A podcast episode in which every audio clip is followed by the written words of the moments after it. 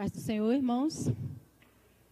Então, Daniel falou o meu nome, falou um pouquinho de mim. E eu quero falar que eu sou muito grata a Deus, né, por estar aqui. Confesso que queria estar lá, mas sou grata por estar aqui. Né, tenho muita saudade das coisas que Deus me deu na África, né, principalmente as pessoas. Né. É, como ele falou, eu trabalho em campos de refugiado, trabalho com pessoas no Sudão do Sul e fronteiras com o Sudão. Né? Trabalho em campos de refugiado, um campo chamado IDA.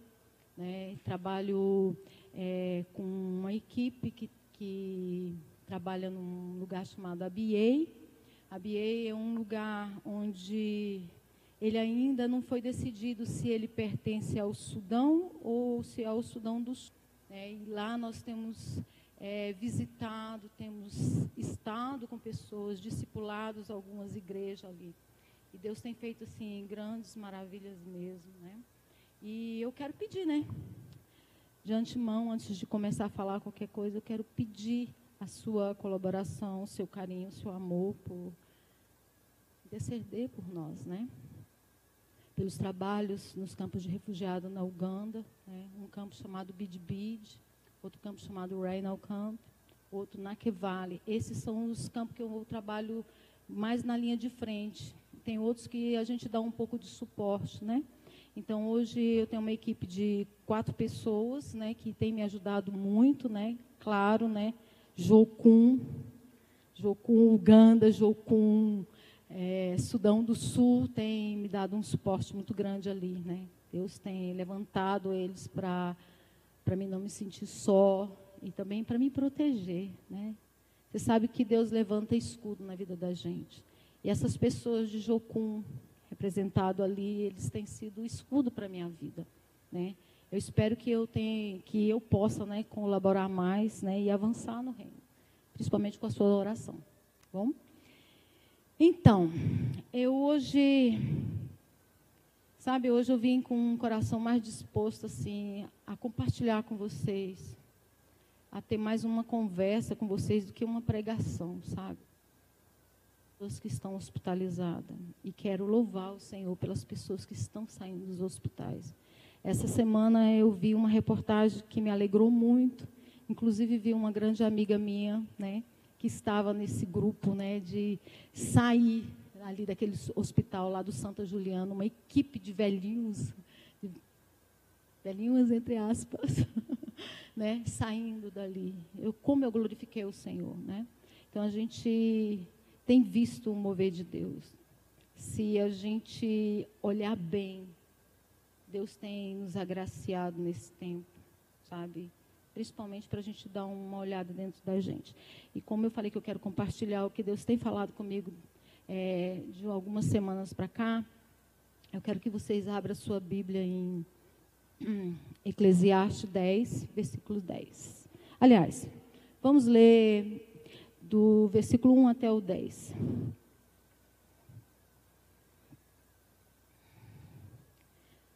As moscas mortas fazem com que o óleo do perfumista, do perfumista se corrompa e produza mau cheiro. Da mesma forma, um pouco de tolice pode fazer o conhecimento perder todo o seu valor. O coração do sábio se inclina para o bem e o direito, mas o coração do insensato para o mal e injusto. Mesmo quando tentar andar pelo bom caminho, o nécio demonstra que não tem nenhum, nenhum mínimo de sabedoria. Se o espírito, a ira de uma autoridade se levantar contra ti, não abandona o teu posto, porquanto a calma evita grandes erros. Há, a vida, todavia, outro mal que eu observei debaixo do sol, um erro cometido pelos que têm poder de governar. Tolos são guiados a cargos a cargos importantes, enquanto ricos e cultos são assentados em lugares inferiores. Tenho visto certos servos cal, cavalgando e, e príncipes andando a pé, como se fossem servos. Quem cavalga, quem cava uma cilada, cairá nela, e quem derruba o muro, uma cobra o morderá. Quem remove a pedra acabará sendo machucado por uma delas, e o que racha a lenha corre grande perigo. Se o machado perdeu o corte e não for afiado, será preciso golpear com muita força. Ter uma atitude sábia assegura o sucesso. Amém? Eu, quando eu leio isso, eu fico um pouco emocionada. Porque o versículo 10, para mim, ele resume todos os outros versículos, porque fala do mesmo assunto, né? Ele fala da gente não ter uma negligência, né? Fala de a gente não ter um cuidado. E isso me chama muita atenção, porque esse tempo de pandemia Deus tem nos ajudado a gente levantar uma uma lanterna bem grande dentro da gente e começar a rever conceitos, né? Eu quero compartilhar alguns dos conceitos, né? Eu acho muito interessante o versículo 1, né, que ele fala que a mosca morta, ela contamina, né? o trabalho de um perfumista, né? Uma obra. Eu amo perfume. Nossa, Deus sabe. Sou apaixonada por perfume. Eu amo cheiro. Cheiro fala muito comigo. Cheiro me leva a lembrar de pessoas muito importantes para mim. E, e eu vejo que, que essas moscas, né, elas são tão pequenininhas elas, elas, elas são pequenas e elas colocam coisas pequenas e ela estraga, né? A gente vê aí essa essa doença, né? Essa, essa esse vírus tão pequenininho, né? Fazendo um estrago em tantas pessoas que a gente ama, né? Fechando, fechando fronteiras, deixando pessoas entrar ou sair, né? tantas coisas. E, e eu volto para o versículo 10. Aí eu vejo também aqui no versículo 4, né, que fala sobre, sobre as autoridades. Dá um conselho para a gente. Dá um conselho para a gente. Para a gente não abandonar. A gente não abandonar em tempos difíceis. Né? fala também sobre sobre um governante, né? Sobre um governante que olha mais o cargo, o poder, né? E, e, isso me chama muita atenção. Tudo isso que nós estamos vivendo aqui no Brasil, né? Essa competição, tantas coisas que nos entristece. Eu fico imaginando o coração de Deus. Mas o que mais me chamou atenção é o que Deus tem falado comigo, sabe?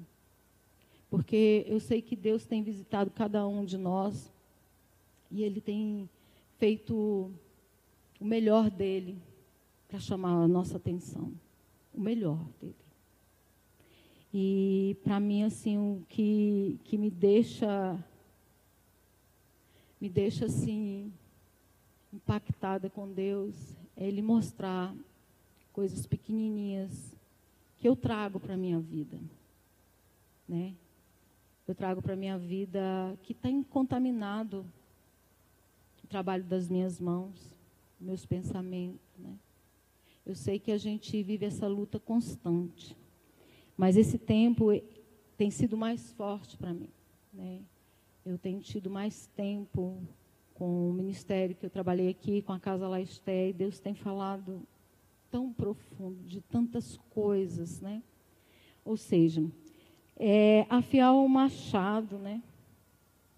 Para um bom jocumeiro seria falar assim: Deus está levantando um plumo, vai colocar em ordem a sua casa, vai colocar em ordem você, vai colocar em ordem você, né? E eu fico pensando nos trabalhos que, que Deus tem colocado nas minhas mãos lá na África, né? Que a maioria das vezes é, é tão difícil. É difícil porque eu não tenho assim uma, uma grande equipe, né? Não tenho grandes recursos, mas eu tenho o Senhor. Eu tenho o Senhor e, e Deus tem avançado na vida de muitas pessoas que estão nas vilas, que estão nos campos de refugiados, e Ele tem levantado. Deus tem construído igrejas dentro do coração das pessoas. E isso é uma alegria muito grande. Mas eu olho também, sabe assim, como como Deus tem me quebrado. Como eu cheguei no solo africano tão orgulhosa tão orgulhosa, sabe? E, e Deus, ele, ele me ajudou a quebrar o meu orgulho, a quebrar as barreiras em mim, em mim. Você sabe que para a gente dar o melhor para as pessoas, a gente precisa melhorar. A gente precisa se deixar trabalhar para a gente dar o melhor. E Deus, Ele, Ele tem me ajudado muito a ser ovelha muda naquele lugar. Muito, sabe assim, muito mesmo. Eu, eu, eu louvo ao Senhor, eu louvo ao Senhor. E esse tempo aqui no Brasil, ele, ele mexe com as minhas estruturas, porque eu lembro de coisas que eu tocava que hoje eu não posso mais tocar. E ele, ele fala para mim deixar ser afiada por ele. Aí você fala assim, Kênia, como, como ser afiado, né?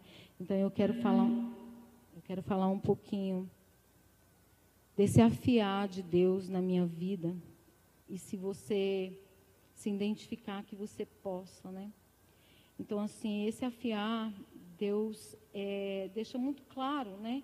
Que, que todo aquele que deixa a sabedoria dele para pegar a sabedoria humana ou a sua, né?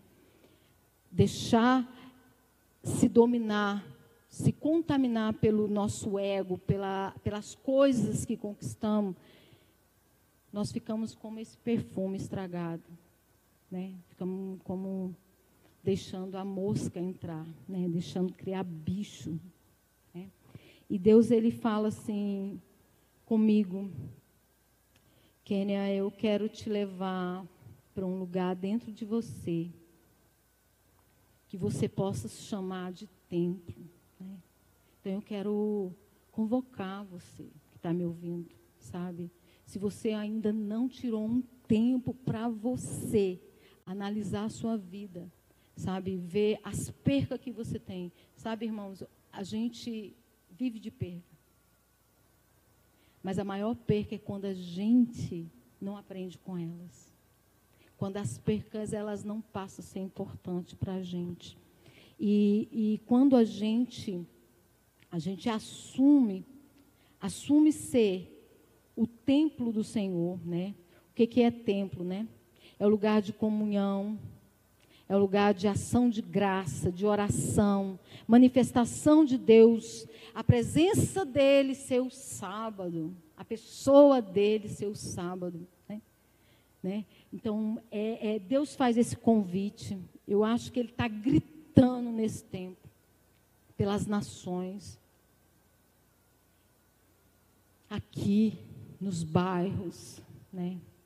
nos ministérios, ele está gritando, seja, seja o meu templo, seja o meu templo, né? Se você, se você é uma casa que se deixa, se deixa, se deixa não ser cuidada através de você mesmo, você deixa capim entrar, você deixa, sabe, os lixos acumular, deixa a falta de organização, né, tomar conta.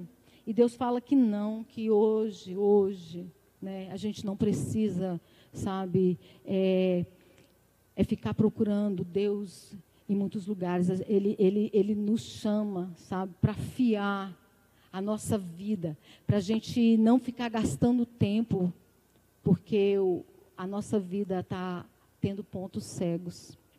E ele fala comigo sobre o templo, ele fala sobre como nós, nós deixamos de negligenciar, né?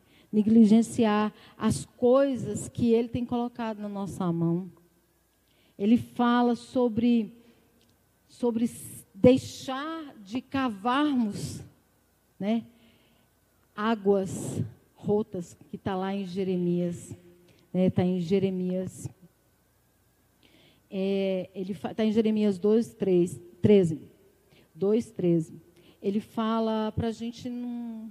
Ai, obrigada ele fala para a gente não ficar cavando, não ficar procurando outras coisas que não seja ele, né? E hoje está tão fácil, né, gente? Eu sei que essa palavra está parecendo batida, né? Eu até falei para Deus, falei, Deus, eu vou falar uma coisa que muitas pessoas já têm falado. Por favor, Senhor, Senhor vai me quebrar, porque eu, eu gosto de coisa nova. Ele fala: não, eu, meu, o meu povo precisa quebrar o coração. Eu preciso ver a essência do meu povo, né? Ver a essência do meu povo. E ele fala desse templo, mas ele fala para a gente ser uma casa, né? E ele o altar é onde a gente sacrifica. O altar é onde a gente sacrifica, onde, sabe, Deus, ele, ele ele recebe o nosso melhor. Ele recebe o nosso melhor. E eu falo, Deus, me dê exemplos. Me ajuda a ser exemplo de ser uma pessoa afiada, uma pessoa que é um machado que corta, sabe? Que, que, que o Senhor usa para trazer, sabe, o melhor teu. E Deus, Ele fala, Keren, você você atendeu a minha chamada. E aí quando ele falou comigo, atendeu a minha chamada, eu lembrei da minha TED. Eu lembrei do Daniel explicando explicando sobre chamados na minha TED.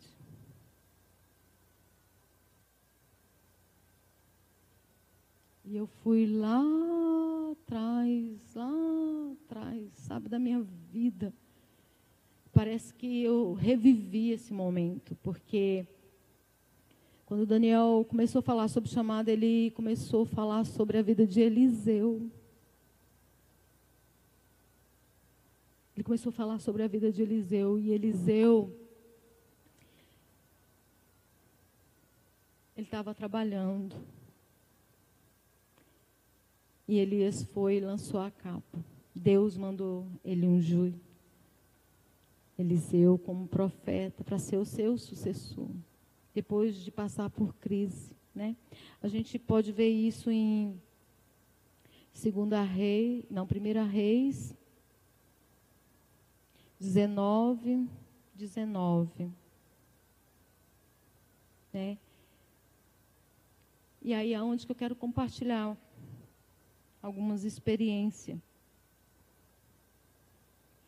E eu lembro que, que quando o Daniel começou a explicar sobre Eliseu, falando que ele estava lá, que ele entendeu o que significava, né, aquela capa. E eu lembrei de mim quando eu me converti. Eu lembrei de mim tão suja, tão quebrada, tão sem rumo. E foi uma das primeiras vigílias que eu fui. Eu acho que foi a segunda vigília que eu fui. E tinha uma missionária lá, vamos dizer, sapatinho de fogo. E ela com uma autoridade, irmãos, mas com uma autoridade, ela falou assim: Eu vou fazer um círculo aqui, ó. Eu vou fazer um círculo e eu quero que venha aqui para esse círculo só quem realmente quer o Senhor. Quem quer conhecer o Senhor. E eu lembro que eu coloquei os meus pés naquele círculo. Círculo. E eu fui arrebatada. Não demorou muito.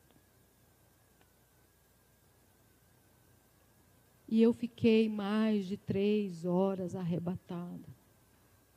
E Deus, Deus começou a falar e mostrar algumas coisas para mim. E uma das coisas que ele me mostrou foi o mundo do sentimento. Eu fiz uma viagem com o Senhor. Olha que privilégio, gente. Isso é real.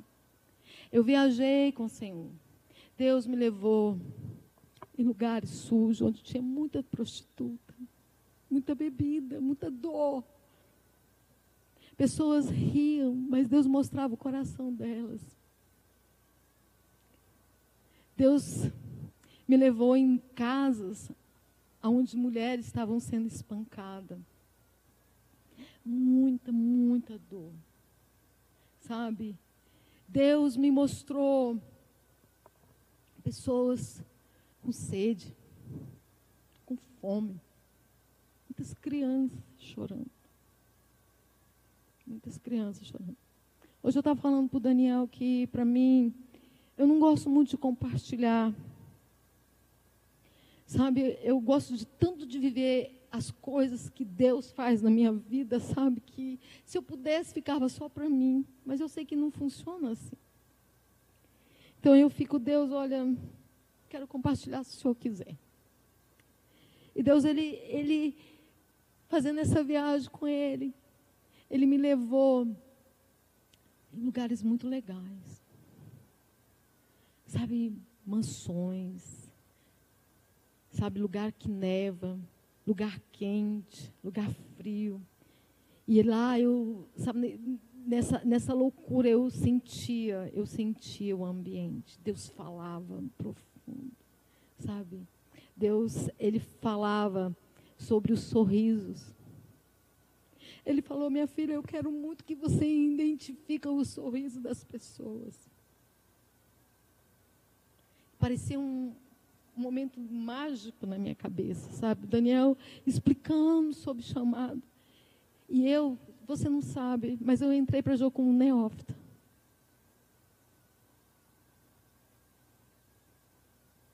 Eu entrei em Jocum, eu conheci Jocum em 97.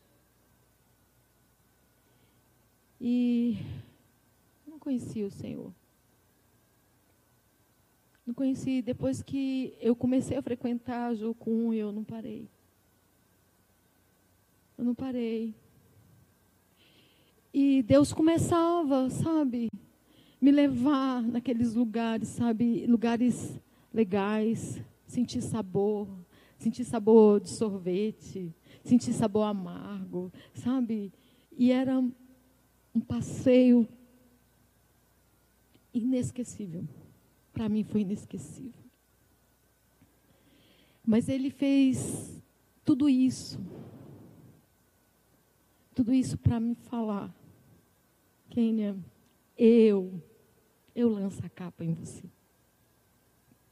Sabe, irmãos, muitas pessoas têm a visão de, de, de ser missionário muito romântico. Como eu era neófita, e eu não sabia nada direito, né? A não ser coisas básicas, né?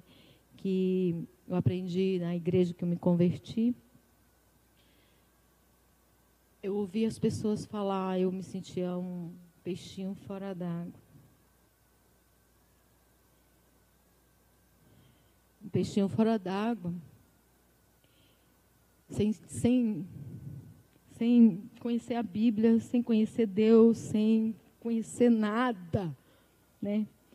E Deus ele pega e fala assim, depois que eu voltei desse lindo passeio com ele, né? De lugares bonitos, né? De voar, de ir nações. Gente, eu fui nações. Primeiro com o Senhor. Ouvi línguas, eu vi comidas, eu vi tantas coisas com ele primeiro. E quando eu voltei, ele falou comigo em voz muito grave, do jeito que eu falo, né? Porque eu não sou uma pessoa. Quem, quem me conhece sabe, né? Que eu não sou uma pessoa assim, muito fraquejada, sabe? Bem. Né? Ele falou bem grave: Eu tenho um lugar que você vai aprender de mim. Eu tenho um lugar para você. E depois dessa loucura que aconteceu com essa experiência na minha vida, eu saía procurando lugar. Eu saía. Pensa, sabe que a palavra de Deus fala que a mulher louca, a mulher apaixonada é louca, né? Eu fiquei louca. Por Deus. Pensa, saí buscando ao Senhor, me rendendo ao Senhor e procurando esse lugar. Fui para a Assembleia de Deus, me aceitaram lá, não. Será por quê? Falou, não, você não, você não. Brinco, hum, essas roupas, hum, não. E foi muito engraçado. E, e eu não, não conseguia, assim, assimilar as coisas. E, e eu tive uma amiga minha que ela falou assim para mim, Kênia, é, você sabia que tem um lugar aqui em Porto Velho onde as pessoas largam tudo para servir a Deus? Eu falei, opa, que isso? Falou, é. E aí, meus amigos, eu falei, eu quero ir lá. Mas pensa num negocinho travado. Todas as vezes que a gente falava em ir, ela bateu o carro.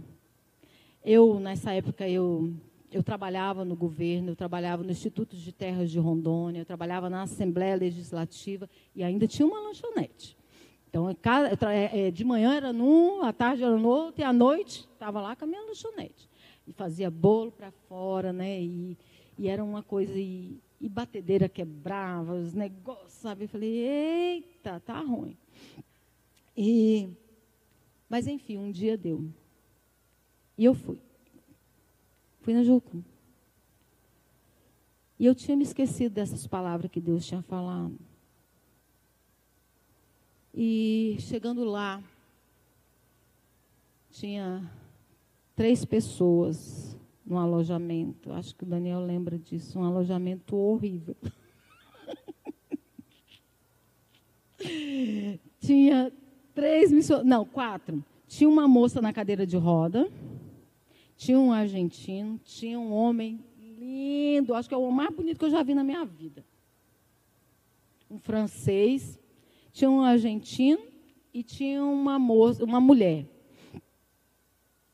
E nós chegamos naquele lugar, eu cheguei, né? E eu olhei assim para aquele lugar, olhei para a geladeira, pensei uma geladeira enferrujada, feia feia, derrubada a geladeira e com um cadeado bem grandão. Eu falei, credo, que é isso? Eu fiquei assim, né, impactada, né? Aí, a minha amiga, né, porque eu fui lá mais por causa da minha amiga, ela falou desse lugar e porque ela queria ir para esse lugar. Ela queria ir, ela queria ir para BH, ela queria trabalhar com crianças, né? E, e servir a Deus, né? E eu fui lá porque eu queria saber quem eram os doidos, né? Quem eram os dois? E a moça da cadeira de roda, ela falou assim: Olha, eu trabalho num barco. E lá tem um barranco, três metros, quatro metros de altura, que eu não lembro bem lá. Lá em terra firme, né? O Daniel conhece lá, imenso. E eu peguei e falei assim, mas como é que você desce? Eu, como é que você desce? Ah, não, tem um rapaz. A engraçado, ela casou com um rapaz, né, Daniel? De tanto carregar a cadeira de roda, ela casou com o um rapaz. Ele de tanto carregar para descer e subir, casou com ele. É um baita barranco, gente, porque eu tive o privilégio de ir lá, né? E tinha esse argentino que, por sinal, casou com uma amicíssima de, de um tio meu, né, que é a Fátima, né, o Marcelo. E, e a minha amiga pega e abre a boca e falou assim, mas vem cá, vocês podem me explicar o que é TED? Aí um falou assim, ah, é TED, é, um, é escola de treinamento, discipulado. Não sei o que é isso. Eu não sei. Gente, eu não sabia o que era a palavra missionário. Não sabia o significado na íntegra. Aí sabe o que aconteceu? Aconteceu que cada um foi falando. E aí ela falou assim: vamos almoçar. Aí serve. Eu estou olhando, né? Lembra da geladeira lá? Abri a geladeira, pegaram lá umas folhinhas de alface, um tomate e tinha um bife para ser dividido para essas pessoas todas. Um bife. Eu falei, onde eu estou, meu Deus, o que, que é isso? Resumindo. Aí, ah, foi a vez da Rosa, né? Ela tinha terminado lá de fritar o bife, pôs na mesa. Aí ela falou, não, é, ETED para mim é uma coisa muito boa, né? Deus mudou minha vida. Lembra do homem bonito? Bonito. Uma coisa para você, o homem era um arraso. E, e eu fiquei impactada, né, com aquele homem bonito ali naquela situação. olhava para a geladeira, olhava para o pipo, olhava, falei, que povo, né? ideia de mundo, né? O que, que aquele homem bonito estava fazendo ali? Porém, né? Fiquei quieta. Aí, esse homem bonito falou assim: Eu vou falar o que é TED para mim. Ele falou assim: é TED para mim é Deus te colocar dentro de um livro, te bater, bater, bater e depois te coar. Caraca, eu quero isso para mim. Eu quero ser batida por Deus. Mas fiquei calada. Fiquei calada. E continuei ainda. Aí eu conheci, né? Conheci o Noé. Aí comecei a sair com o Serginho, sair com o Noé, né? E evangelizar lá, aqueles negócios, né? O Eloy. Né? Eloy, meu companheiro de oração ali. Eloy foi uma bênção na minha vida desde o início, sabia? desde o início. Eu conheci a Fátima primeiro que o Daniel. Conheci o Daniel mais para frente.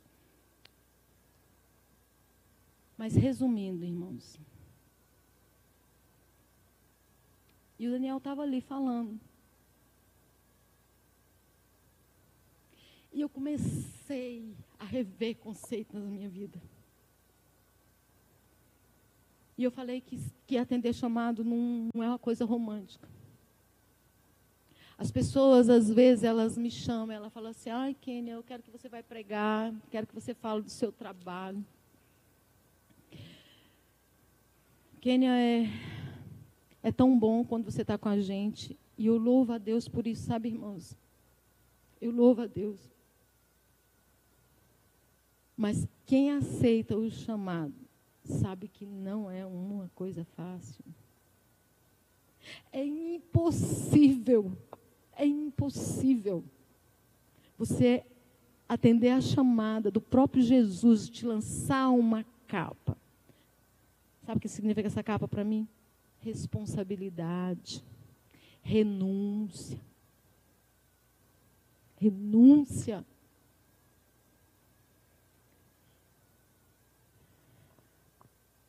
E aí, meus irmãos, estou eu aqui depois de décadas, depois de duas décadas.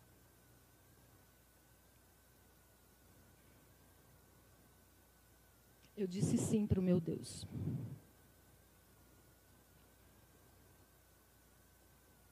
Passar por humilhação, crítica, passar por vergonha.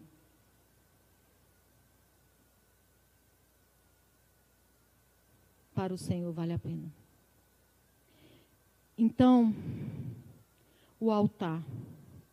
Nós somos templo hoje do Espírito Santo, somos casa do Espírito Santo. Somos casa. A gente tem que cuidar. A gente tem que deixar esse Deus ficar confortável, né?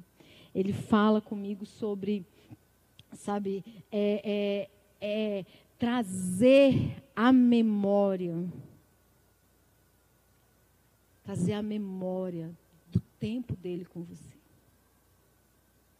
trazer a memória que aquelas coisas que foram difíceis, aquelas coisas que te fizeram passar vergonha, são as mesmas coisas que fazem você permanecer. Faz você olhar para você e falar assim: não dá para viver servindo a Deus, exaltando o ego, trazendo as moscas, né? Como um bom jocomeiro sabe a aula de raposinha, né? Deixar as raposinhas acabar com tudo. Mas a verdade, sabe o que, que é? É que às vezes a gente tem raposinha. Às vezes a gente não está confortável para o Senhor. Não está. Só que hoje Deus, Ele quer santidade. As igrejas que têm responsabilidade para cuidar do nome do Senhor, está clamando por avivamento. Avivamento, ele se faz primeiro dentro da gente. Depois ele se manifesta no coletivo. E aí ele vai empurrando os pecados. Porque tem autoridade. E Deus, ele faz com que a gente faz esse altar dentro do coração da gente. Aí eu vou voltar lá para a história que o Daniel estava compartilhando sobre o chamado.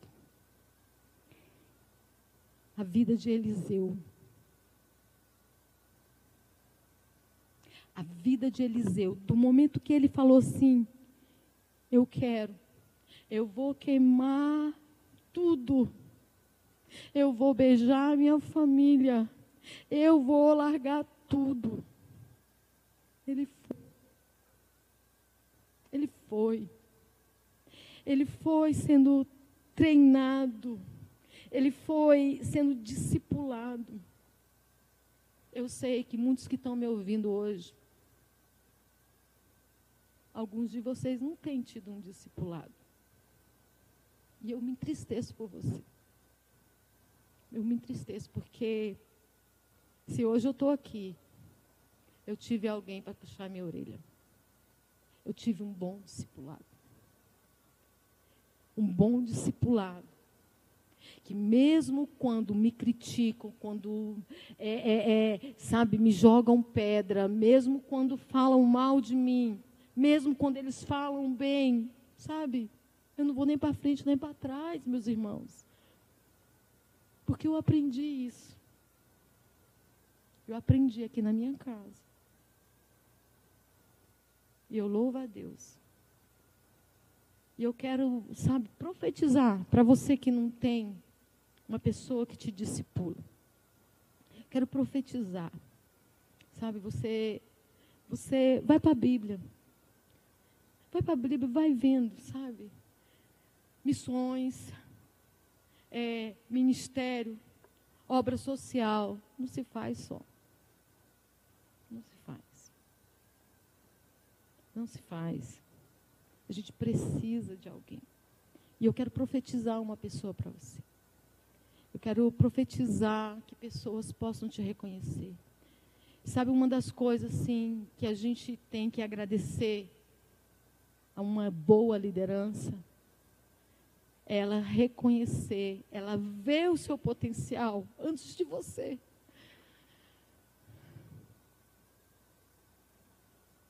Eu quero profetizar que você tem alguém do seu lado que vê um potencial. Eu não via meu potencial. Eu não sabia que tipo de missionário eu ia me tornar. Sabe? E, e pode ter pessoas aí que estão tá fazendo ETED agora.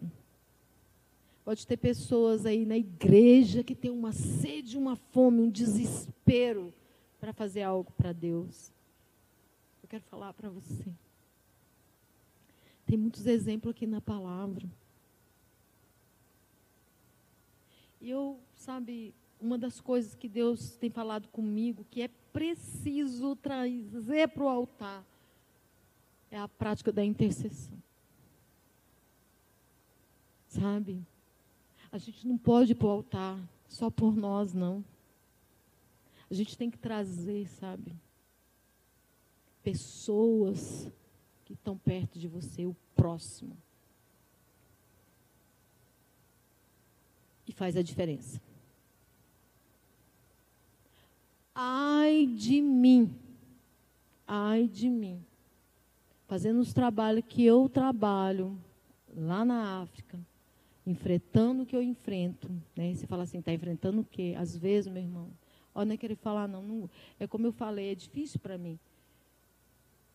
Mas Deus sabe das vezes que Ele me livrou da morte. Ele sabe.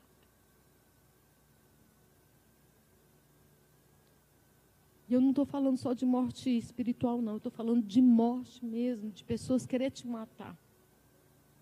Sabe, de, sabe, de querer te arrancar. Sabe, pegar você assim e falar assim, eu não quero você. Vou para outro lugar. Opa, vou aproveitar e beber. Ai de mim, se não fosse as intercessão. Ai de mim, se não fosse o tempo de oração. Então, se para você ser afiado, você precisa trazer a memória de quem é Deus. Trazer a memória. O que pode fazer você ter temor a Deus. Temor a Deus é que vai te ajudar a dizer não à sua carne aos seus pensamentos. Sabe, colocar o seu eu no lugar. Eu não começo nenhum tipo de oração quando eu estou sozinha ou com um grupo assim que vai orar comigo, sem fazer os princípios. Sabe, às vezes você está num grupo assim, você fala assim, vamos fazer os princípios, o Jocumeiro não sabe. Sabe? Não sabe fazer os princípios, sabe? Dar, sabe? aquele, aquela, aquele convite. Assim, Deus, vem até mim. Porque eu quero falar contigo, mas eu não consigo. Eu não consigo falar contigo da maneira que te convém, que te agrada. É possível você estar em ministério e não estar servindo ao Senhor. É possível você fazer a obra e não ter o Senhor. É possível você estar aqui dentro e não ter o Senhor. E ainda trazer peso para o teu irmão. E é tempo, sabe tempo de quê? É tempo de santidade, é tempo de separar. É tempo, sabe de quê, irmãos? Da gente entender o que, que significa ser nazireu. Eu quero. Eu quero. E é incrível, é incrível que todas as vezes que você tem, sabe, esse, eu, vou, eu chamo banho de aliança, né? Cada um chama o seu tempo lá como queira, né? Eu falo banho de aliança com Deus. Quando a gente vai, vai ter esse renovo, esse banho de aliança, minha aliança vai ficando grossa com Deus, ela vai ficando mais forte. A gente vai passando pelas provas, né? prova, as tentações. E Deus fala assim: lembra, lembra que você tem a mim dentro de você. Lembra que você é templo. Você tem uns capinzinhos aqui, mas você é templo.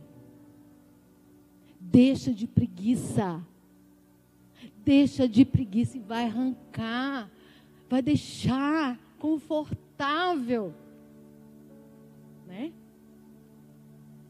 E Deus ele fala, sabe, do altar. O que, que é altar? Altar é o lugar, sabe, de reconhecer. Reconhecer o estado que você está. Estado. Estou trazendo bem para o pessoal, gente. Como eu falei, não estou aqui, eu não, eu não vim com o meu coração para fazer a pregação. Não. Eu vim compartilhar o que Deus está falando comigo. Eu vim compartilhar o desejo que Deus tem para você. Ele quer que você não seja só uma morada para Ele, mas que você tenha um lugar muito especial, que é o altar, onde você vai colocando, sabe? Vai colocando o seu melhor. Seu melhor. E é tão lindo que quando a gente vai fazendo isso, a gente vai lá. E a gente vai trazendo pessoas também. Vai pagando preço para as pessoas. A gente vai pagando um preço, entendeu? Para as nações. E você vai, primeiro você começa pequeno, depois você vai fazendo as coisas ficar macro, né? E eu louvo a Deus. Eu louvo a Deus quando a gente volta, né? Lá em Apocalipse, quando ele fala para a igreja de Efésio, ele fala assim: Olha, você trabalha, ó. Mas uma coisa eu tenho contra você. Você esqueceu o primeiro amor. Ele fala para a carta de Tiatira: Olha, sua igreja está bombando. Mas tem aqui o quê? Tem o quê? Tem gente que é discípulo de Jezabel. Carinha de santo, mas se prostituindo, me traindo. Onde eu tive a péssima notícia, a péssima notícia que me, deu na canela. Sabe, uma pessoa que eu amo muito pegou e falou assim para mim, falou assim, olha, Kenyan, não consegui Servir a Deus é não ser eu mesmo. E eu quero é outra vida. Eu quero outra vida. Vida de prostituição, homossexualismo, nananã, nananã. E eu creio, eu creio, sabe? Que muitas pessoas estão tá passando o que eu estou passando. Vendo pessoas que é do nosso meio, que era de caminhar junto, era de, de sabe, de ter isso, de ser templo, de levantar altar de maneira coletiva, de ter aquele, aquele mover gostoso. E hoje não está mais. Não está. Se você perguntar para mim assim, quem que está te machucando tanto, está no Acre. Ver tantas pessoas que disseram sim para o Senhor e hoje não está. Não está. Não está. É culpa minha? Não, não é culpa minha. Não é culpa minha. Mas eu posso fazer a diferença através da oração da intercessão.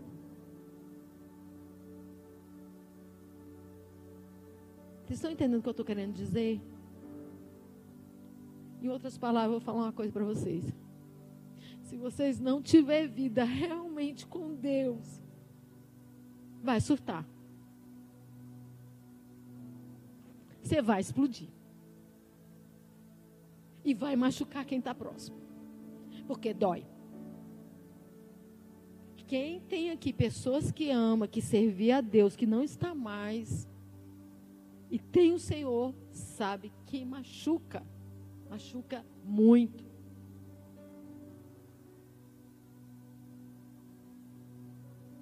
Mas infelizmente,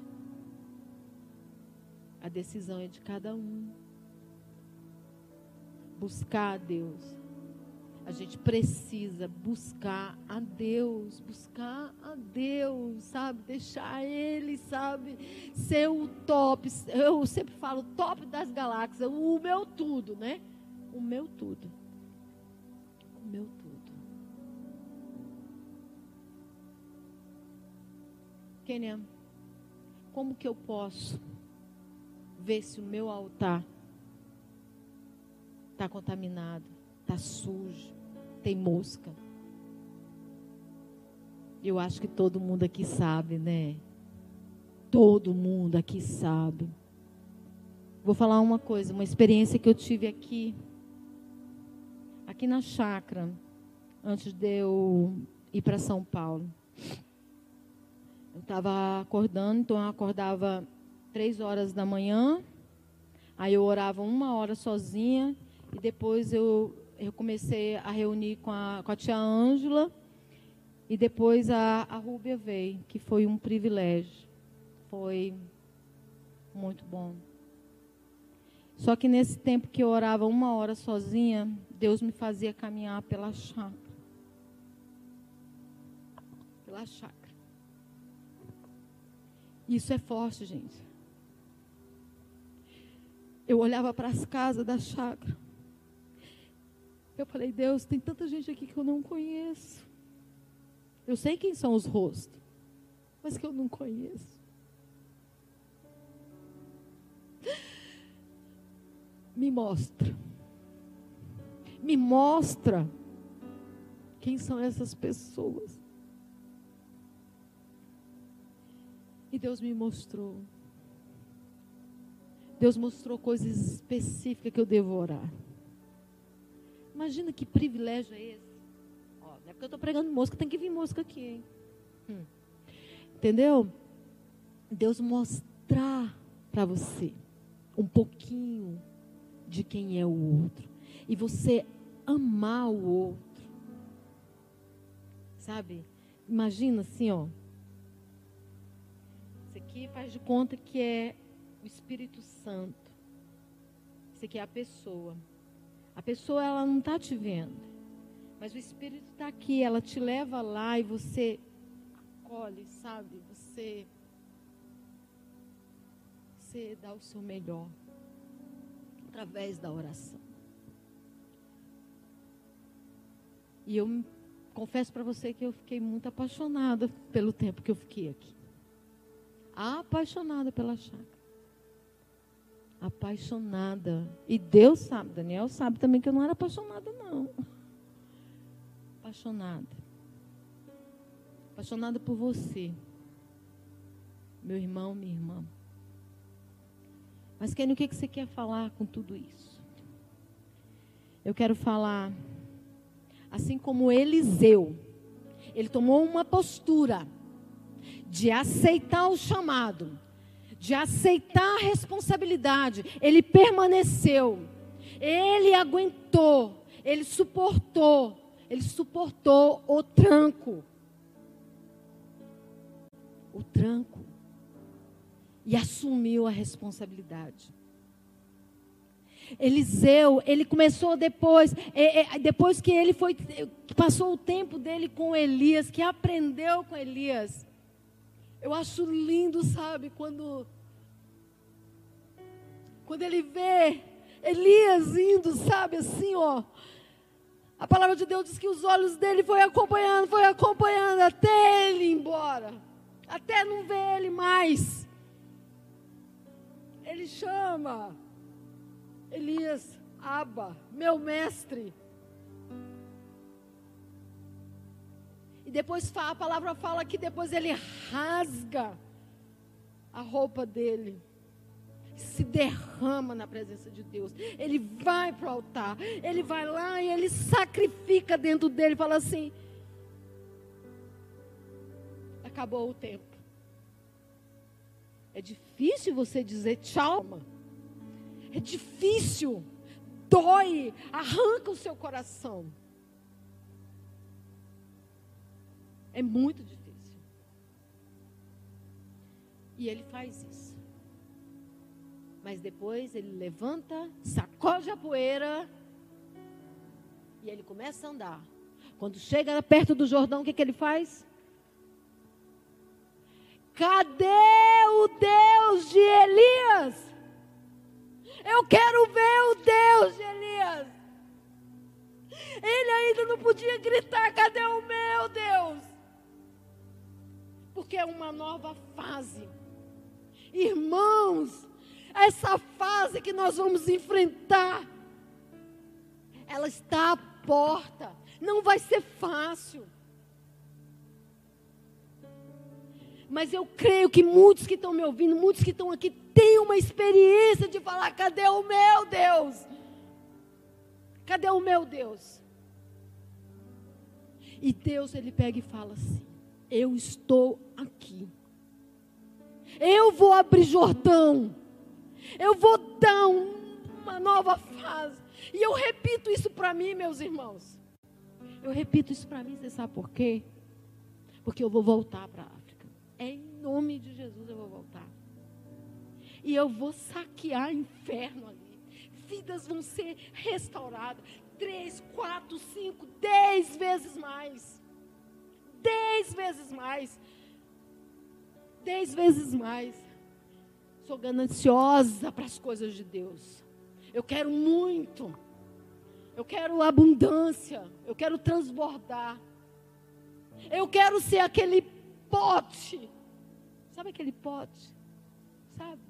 Aqueles potes que vai vindo, sabe? Eu quero ser aquele pote. Sabe aquele pote da viúva? Eu quero ser o pote, eu quero ser cheia. Eu quero transbordar, eu quero dividir, eu quero ver outros potes se multiplicando. Porque os potes para mim são vocês. São as pessoas. As pessoas sendo cheias, sabe de quê? Da vida de Deus que está em mim. Está em mim, que está em você. Você tem esse chamado. Se você está aqui, você tem essa responsabilidade, você tem essa capa. E não precisou de um homem jogar. Foi o próprio Jesus jogou. O próprio Jesus jogou. Quero sim, eu quero. Eu, eu não quero ser Elias, não. Eu quero ter a perseverança dele. Eu quero, eu quero sim. Vou contar outra experiência que eu tive com Daniel Batistella. Ele nem sabe disso. Sabe, todo mundo sabe, né? Então, meu, meu filho disse que eu babo muito ele. Mas, enfim, muita gente baba também. Mas, enfim. Um dia, aqui nessa chácara não tinha construção, Daniel morava ali, tinha um alojamento para cá, era para cá, né, Daniel? Era para ali, e a gente recebeu um, um, um aluno. Esse aluno, ele ficava endemoniado de uma forma terrível. E eu não morava na chácara. Como até hoje nunca morei na chácara. Eu moro na casa Laisté. Né? Quando eu fico aqui, eu, quando eu venho para o Brasil, eu fico lá. E eu lembro que eu ouvi um grito. E eu lembro que o Reginaldo estava na porta. E eu vi o Reginaldo falar para alguém, falar assim: chama o Daniel! E eu, né, curiosa, fui lá. Quando eu chego, o Daniel já estava vindo. O cara estava endemoniado. Estava endemoniado. Gente, ele estava horrível. Estava horrível. Eu não vou falar o nome dele aqui porque não tem ética, né? mas o olho dele, ele todo transformado. E tinha uma escadinha. E o piso era de madeira. O Daniel começou a andar e ele viu. Você sabe o que, que, que esse cara fez? Esse cara correu e começou a gritar: não. E o Daniel não tinha entrado o Daniel Batistella não tinha entrado na sala. Eu, que isso? Ele está com medo só de ouvir o passo do pastor José Daniel Batistella. Agora eu vou confessar uma coisa. Ele já sabe que uma vez ele ele inventou aqui na base de falar assim o que, que ele pensava de cada missionário aqui, sabe? E para mim ele pegou e falou assim: Ah, quando eu vi a Kenny, eu olhei para ela e falei assim: Meu Deus, será que ela é crente? Você lembra disso, Daniel?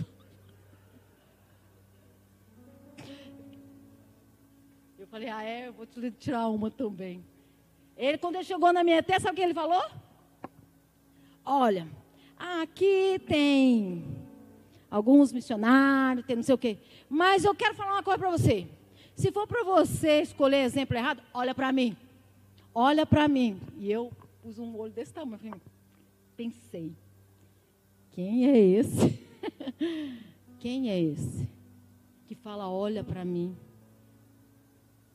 E eu olhava, e eu ficava, na, não vou mentir para vocês que nesse dia que ele falou, eu falei isso para ele. Fiquei, ele fiquei, ficava na expectativa, o que, que ele ia fazer de errado que era para me falar. Falei, ah, é? Falou que era para olhar para ti? Né? Hum, né? Não vou dizer que ele é uma pessoa perfeita. Mas eu não me lembro de ver o meu líder meu discipulador, meu amigo, ter desvio de caráter. Não. O que, que eu quero falar isso para vocês? Se você tem alguém, você aí de fora, você que está me ouvindo, se você tem alguém que tem a autoridade de andar com o Senhor, de você ver, de você ver que capina, sabe? Ao redor da casa do Senhor, que é Ele mesmo, sabe? Se você tem alguém que você, sabe, você vê como exemplo de ir ao tal do Senhor, se derrama, meu irmão. Se derrama. É tempo de santidade, é tempo de separar, é tempo de mudança, é tempo é tempo de ver o agir de Deus. Nós precisamos, nós precisamos ter os sinais do Senhor nas nossas vidas. Nós precisamos ter palavra de vida, de vida, de vida, para suportar as coisas que vão vir. Nós vamos precisar muito. E dentro disso, de ter um exemplo, de você buscar a palavra, a própria palavra, ela revela exemplos. Quer ver outro exemplo, gente? Olha a vida de Davi.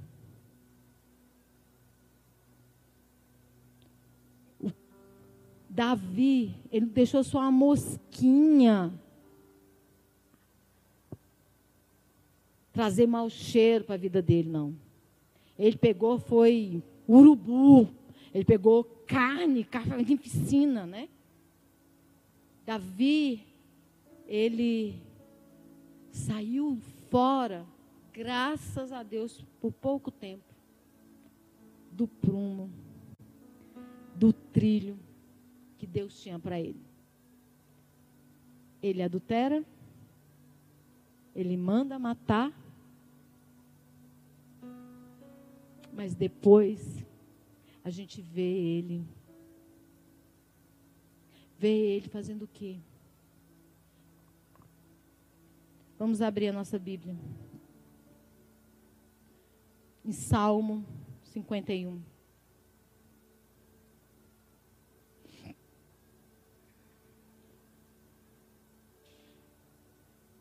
Tem de piedade de mim, ó Deus, segundo a tua misericórdia.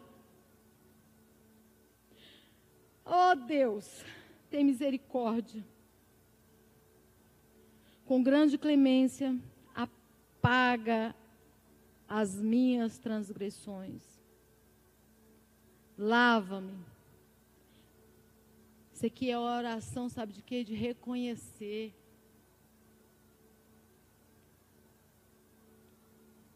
Sabe o que é lindo quem serve a Deus? Quem tem uma vida com Deus? É que sabe o caminho. A gente sabe aonde tem que ir, a gente sabe. Lava-me de toda a minha culpa. Purifica-me do meu pecado. Sabe o que é isso? Reconhecer, reconhecer que só Deus Só Deus.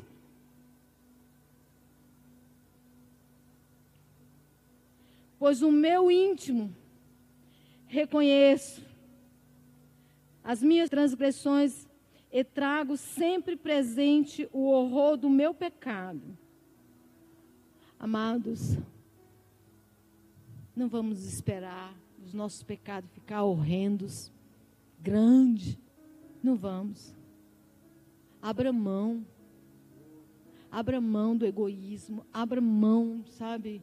Lembra que eu te falei que eu cheguei tão orgulhosa? Não era um orgulho assim, ah, eu sou a boa. Não. Era um orgulho assim, silencioso povo trabalha assim. Hum, não vai dar certo. Tem que ser do meu jeito, da minha forma. Aí vai dar certo. Eu vou contar uma coisa para vocês. Eu só comecei a fluir na África depois de um ano.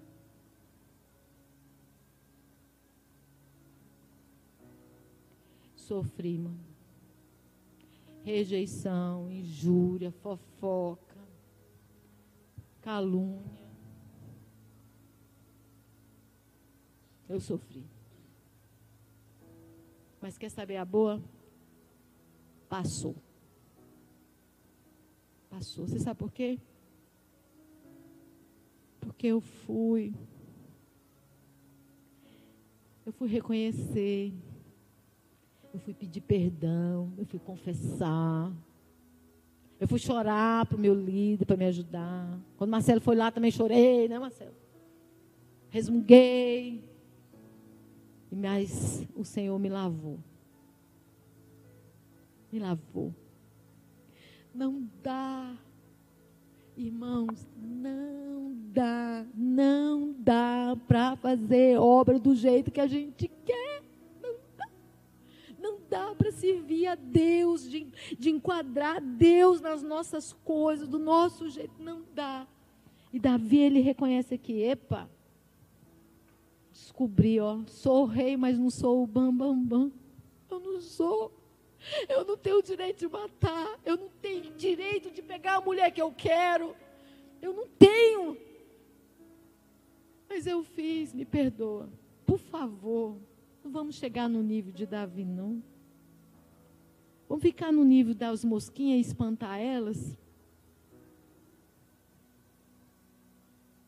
Mas a gente tem que afiar.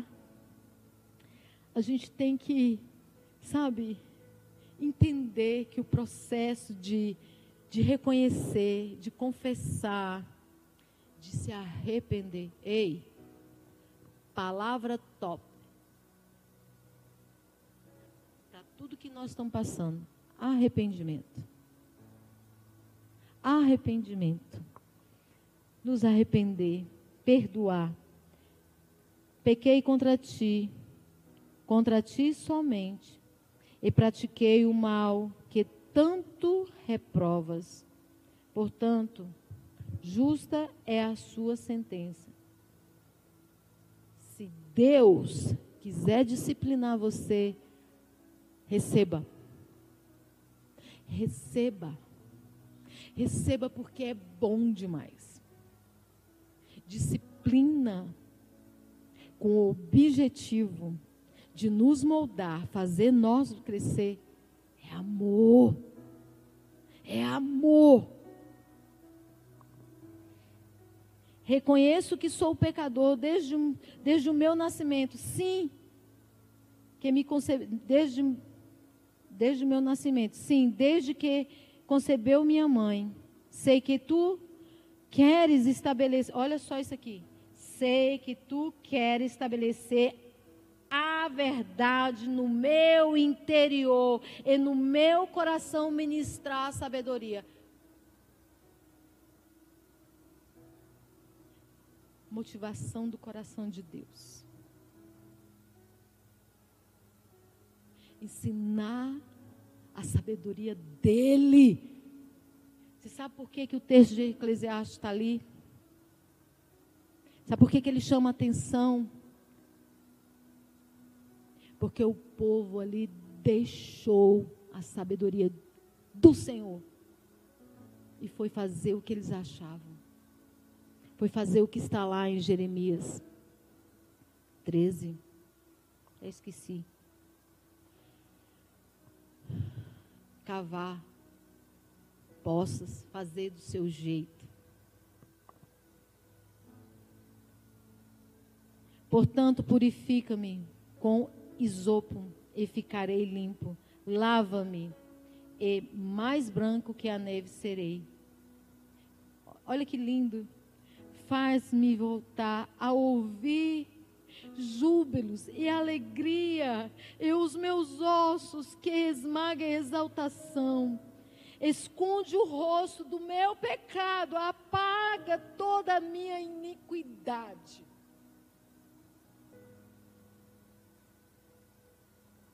Não vamos deixar as coisas ficar monstruosas, não vamos.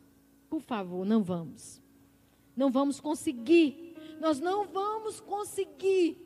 Nós não vamos conseguir ser exemplo de Jesus.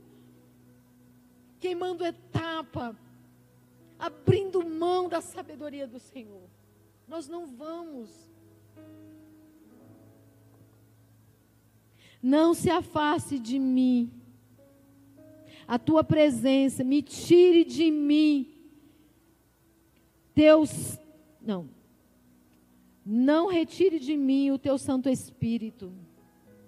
Restitui-me a alegria da tua salvação e sustenta-me com o espírito disposto a obedecer. Eu quero isso.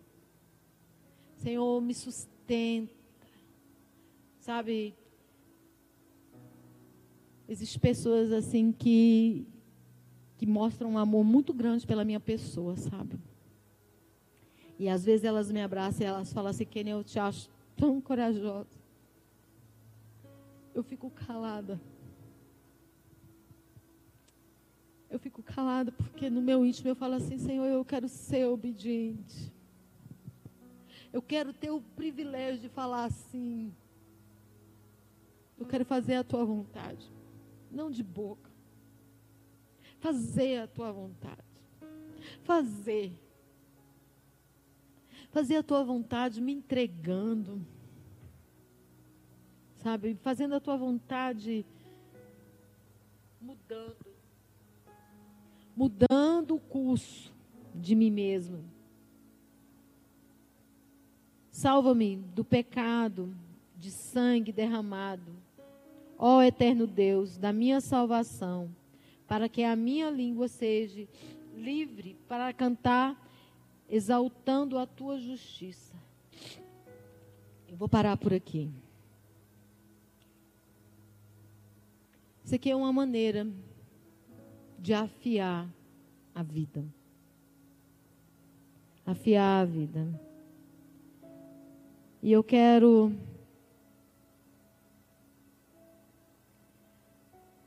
Eu quero ler mais um texto para você, mais um. Segunda Crônica.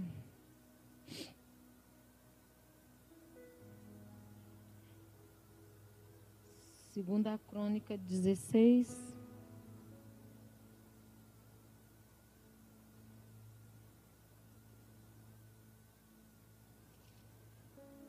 Dezesseis, nove. Quando nós deixarmos o próprio Deus nos afiar através das nossas atitudes, de se render, de praticar a sua sabedoria, o temor dele nos encher, a verdade dele prevalecer, nós vamos nos vencer. E o melhor, nós vamos nós vamos trazer muitas pessoas para Ele. Nós vamos ter autoridade para colher. Nós vamos ter autoridade para plantar, para arar. É. Nós vamos ter autoridade. A palavra de Deus diz que os campos estão brancos. Nós precisamos ir lá colher. Mas existe uma parte também que nós precisamos arar a terra e plantar. Mas precisamos da autoridade. Autoridade que começa através das minhas escolhas, através da responsabilidade que eu pego para mim como pessoa, para depois passar para um grupo, para depois derramar, para depois lavar os pés de muitos. Afinal, quando o Senhor, seus olhos contemplaram toda a terra para revelar-se poderoso para aquele cujo coração é plenamente dele, nisso agiste com um lucro.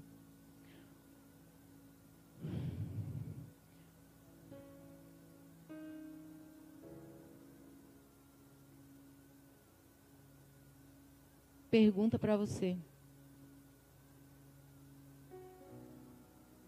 Da onde o Senhor está, Ele pode contemplar você?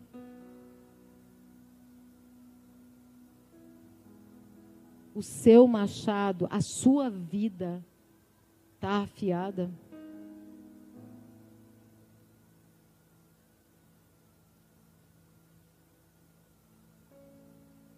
Eu compartilhei essa semana lá na casa Laisté.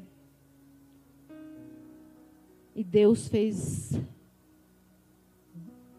uma reconstrução de altar no coletivo. E foi maravilhoso. Maravilhoso. Deus quer fazer isso conosco. Deus quer fazer isso com você.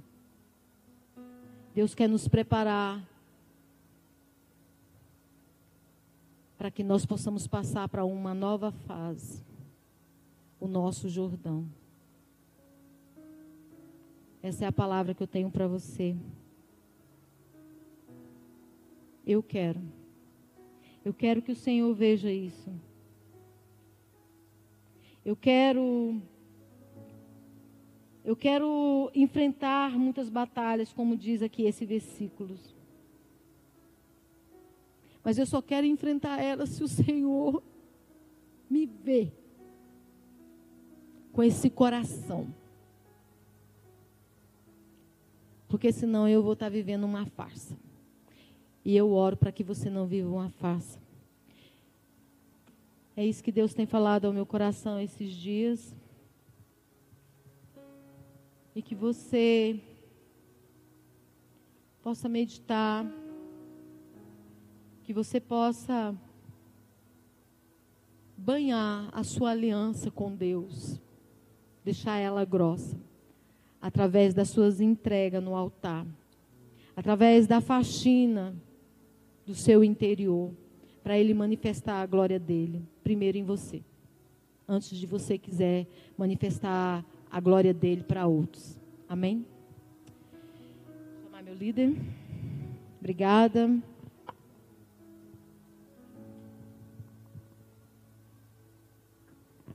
Amém, que bênção. Agradecemos a Kênia por essa palavra que vem do coração, coração dela e do coração de Deus também. Vamos orar. Pai, muito obrigado por essa noite maravilhosa que nós mergulhamos na adoração, nós mergulhamos na tua palavra, nós mergulhamos na intimidade do coração da tua serva contigo, Senhor, porque assim o Senhor é. O Senhor conhece o coração de cada um de nós, o mais profundo, e de dentro de nós o Senhor faz fluir, ó Senhor, dons, talentos, o Senhor faz fluir a unção, o Senhor faz fluir a cura, a restauração, a palavra poderosa, transformadora. Obrigado porque nós somos discipulados pelo Senhor dia após dia. Mais uma vez, Pai, nós te louvamos pela vida e abençoamos todos aqueles que agora nos acompanham, todos que estão aqui na cidade de Rio Branco, no Acre, no Brasil nesses momentos, ó Pai, em que nós temos oportunidade e tempo para buscar o Senhor. Um tempo que alguns sentem medo, pânico e outros estão confiantes, estão bem alicerçados, porque Tu és a rocha, Tu és a rocha inabalável, Senhor. E nós queremos te honrar em todo o tempo, em dias bons, em dias maus. Nós queremos te honrar na adversidade e também quando tudo dá certo. Como foi ministrado, Senhor. Momentos muito difíceis, mas ali nós somos colocados para te honrar, te honrar e lembrar de tudo aquilo que o Senhor nos ensinou e de todo exemplo que o Senhor é. Nós abençoamos o Acre, abençoamos Rio Branco, abençoamos o Brasil. Sabemos, Pai, que o Senhor tem algo especial para nós ainda este ano, algo sobrenatural, especial que o Senhor tem preparado. Nós sabemos disso, Pai. Muito obrigado. Te adoramos em nome de Jesus. Que Deus abençoe tremendamente a tua vida e a tua família. Não se esqueça, na outra quinta-feira, vamos ter essa programação especial, juntamente com você e muitos líderes nessa cidade, para um tempo profético, um tempo em que o Senhor vai estar falando e tocando muitas vidas. Amém.